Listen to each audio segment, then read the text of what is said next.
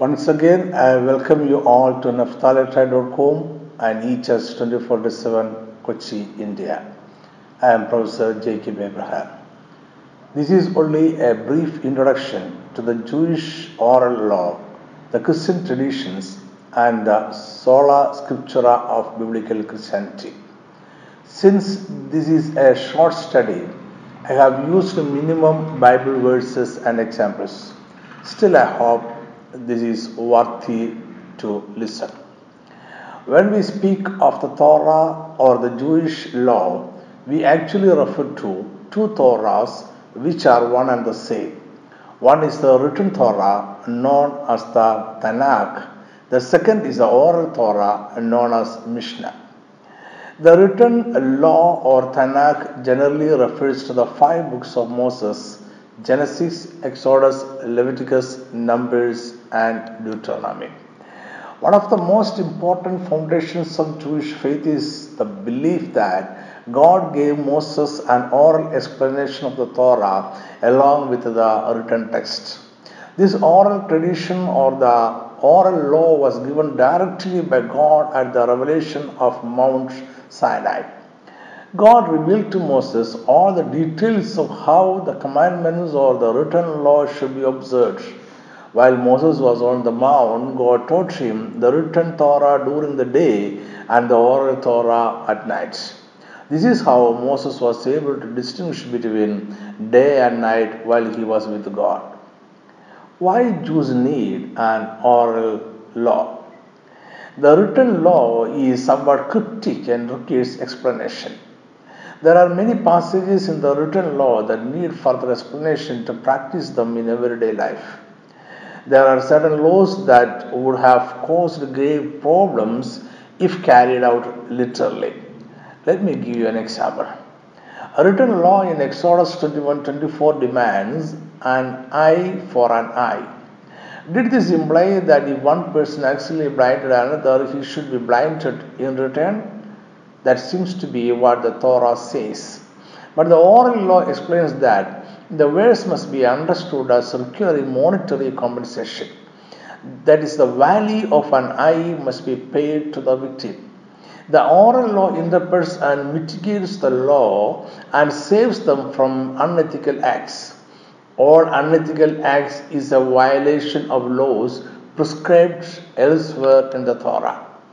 It is important for us to note that the Jewish people depend on the oral tradition for the interpretation of the Torah. The written Torah or Tanakh simply cannot be understood without the oral law. A future generation could even perceive the written law as defective unless it is supplemented by the information contained in the oral tradition. But the oral tradition is never used to define or create a new doctrine or law. So, believing in the divine souls of the oral tradition is very important for the Jewish people. Thus, the oral law is a legal commentary on the Torah, explaining how its commandments are to be carried out. The oral Torah was originally meant to be transmitted by word of mouth alone. It was transmitted from master to student in such a manner that if the student had any question, he could ask the teacher and thus avoid ambiguity. Oral transmission was the only way to transfer the unwritten law to the next generation. So the teacher was particular in teaching the same words and ideas he has received from his teacher. Thus, the oral transmission was truthful to the tradition. For centuries, Jewish rabbis resisted writing down the oral law. But with the deaths of so many teachers in the failure wars, Jewish rabbis feared that the oral law would be forgotten unless it was written down. Tradition permitted writing down the oral Torah if there was a danger that the oral Torah may be forgotten. Thus, in 200 AD, Rabbi Judah the Prince decided to record in writing the oral law. It was recorded in six orders and 63 tractates, which is called uh, Mishnah. Rabbi Judah's Mishnah was studied exhaustively by generation after generation of rabbis.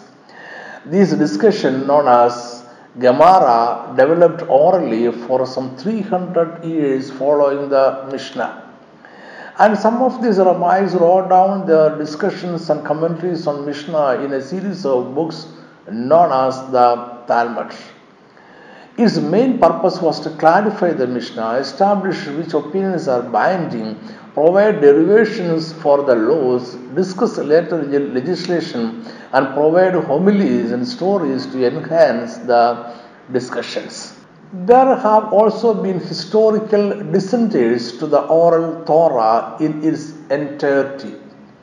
These descendants in the Judaic history attempted to derive the religious practice strictly from the written Torah. They used the scripture's most natural meaning to form the basis of Jewish law. The Sadducees rejected the legitimacy of any extra biblical law or tradition. At the same time, Sadducees rejected also the immortality of the soul and resurrection from death. Pharisees, a sect of largely lower and middle class Jews, stood in opposition to the Sadducees. They accepted and followed the oral tradition. Now let us discuss how Jesus approached the Mishnah, the oral tradition of Jews. Though Jesus quoted from the oral law, he never appealed to the oral traditions of the Jews as final authority or placed them on equal level with the written Torah or scriptures. And there were sufficient reasons for it. During the time of Jesus, Jews were following the oral tradition and interpretations which provided a mentality of justification by works. The Pharisees were the interpreters and authority of oral traditions of the time. Their interpretations appeared to be higher standard by adding a list of don'ts, but in fact they were mitigating the written Torah and lowering the standards their interpretations were harder for the people to follow.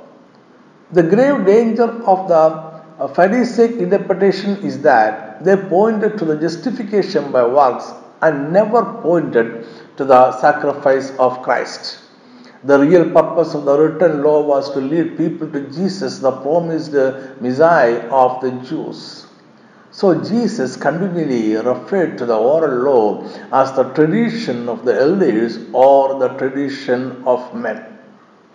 Thus in Matthew chapter 5 to chapter 7, in his famous Sermon on the Mount, Jesus presented another interpretation to the law. Jesus presented a higher standard of spiritual and moral life than the Pharisees of the time. Now, let us discuss Christian traditions. We should keep in mind that the first century Jewish culture was an orally dominated culture. Only a certain percentage of people could read and write. So information was for the most part passed on by word of mouth.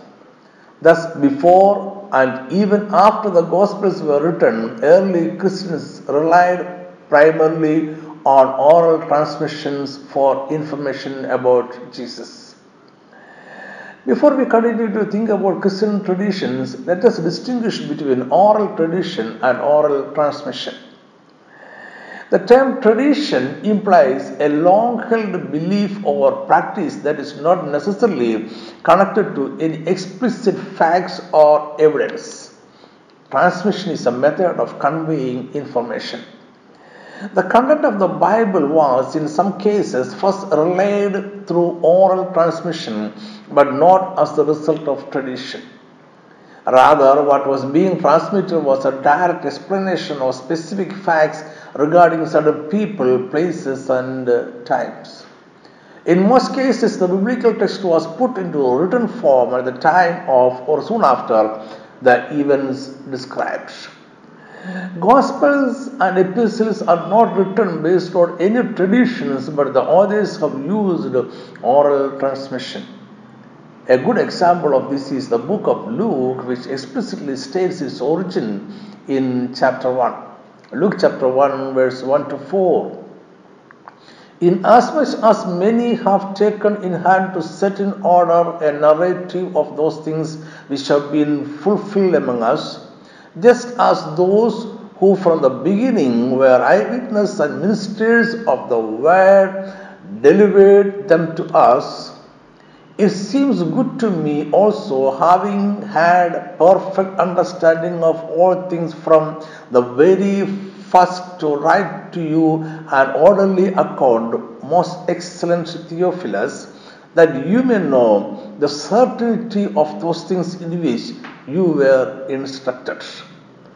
How the writers of gospel use the facts that orally transmitted is mentioned here. Luke was not writing down everything he heard, but was putting the result of his investigation into writing using the experiences of actual eyewitnesses. Historians have found Luke to be a first rate source of accurate information. Parts of this gospel could be considered oral transmission prior to his authorship. Many of the same facts are found in the earlier Gospel of Mark also. In a time when most people did not read or write, oral transmission was common and maintaining the exact original word was considered critical. Basically, there are two ways of defining and explaining Christian doctrines one, Catholic and Orthodox Church's doctrine, and two, Protestant Church's doctrine. What is the fundamental difference of Catholicism and Orthodox doctrines? Why does it differ so significantly from Christianity based solely upon Scripture? The answer is tradition. The Roman Catholic Church teaches that both Scripture and tradition must be accepted and honored with equal feelings of devotion and uh, reverence. Their faith is contained in Scripture and tradition.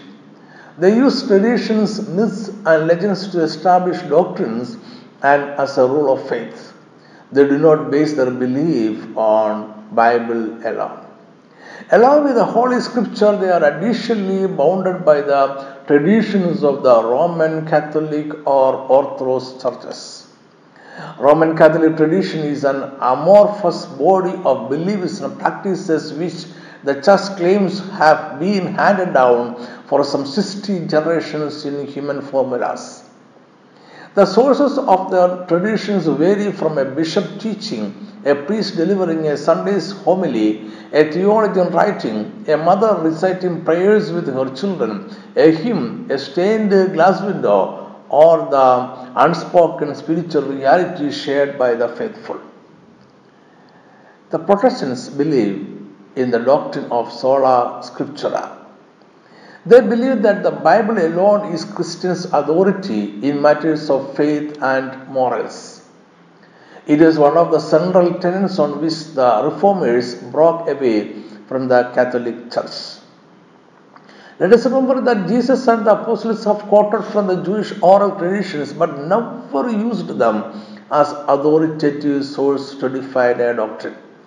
Biblical Christianity holds that the plain teaching of Scripture, as illuminated by the Holy Spirit, contains all doctrine essential for salvation and Christian living. It recognizes Scripture alone as the supreme rule of faith. Protestant churches value the information that the study of biblical languages, archaeology, history, and early Christian writers can bring to the study of Scripture. But biblical Christianity rejects pagan tradition alongside scripture as a rule of faith. So far, we have been placing some information about the Jewish oral tradition, Catholic and Orthodox traditions, and the views of biblical Christianity. What conclusion should we come to? By a careful study of the traditions, we may come to the understanding that the Roman Catholic or Orthodox traditions are not equivalent to the scripture. It is unbiblical because their arguments mislead people from the central doctrine of the Bible. It is not the direct oral teachings of the apostles as referred to in 2 Thessalonians chapter 2 verse 15. Let us read from 2 Thessalonians chapter 2 verse 15 Therefore, brethren, stand fast and hold the traditions which you were taught, whether by word or our epistle. The Greek word used for traditions here is paradosis, which means transmission. Paul is reminding about his teaching that is orally transmitted to the Thessalonians. As we have said before, Jesus and apostles have quoted from the Jewish traditions in their speech and epistles. Let me repeat once again neither Jews nor Jesus and apostles used them to define or redefine or construct new doctrines. The Bible says that every word in the book is God breathed and divinely inspired. That means whatever is in the Bible is recorded by the Holy Spirit and is true. That justifies the quotes from the Jewish oral traditions and that is not an excuse to place any legends, myths, or tales equivalent to the uh, written scripture. 2 Timothy chapter 3 verse 16 All scripture is given by inspiration of God and is profitable for doctrine, for reproof, for correction, for instruction in righteousness. The scriptures are a written record of revelation. They are tangible, unalterable, and accessible to all. Scripture, therefore, is rightly called the Word of God. Let me cut short this short study here. Thank you for listening. Let us meet again, if God willing, with another inspiring message. May God bless you. Amen.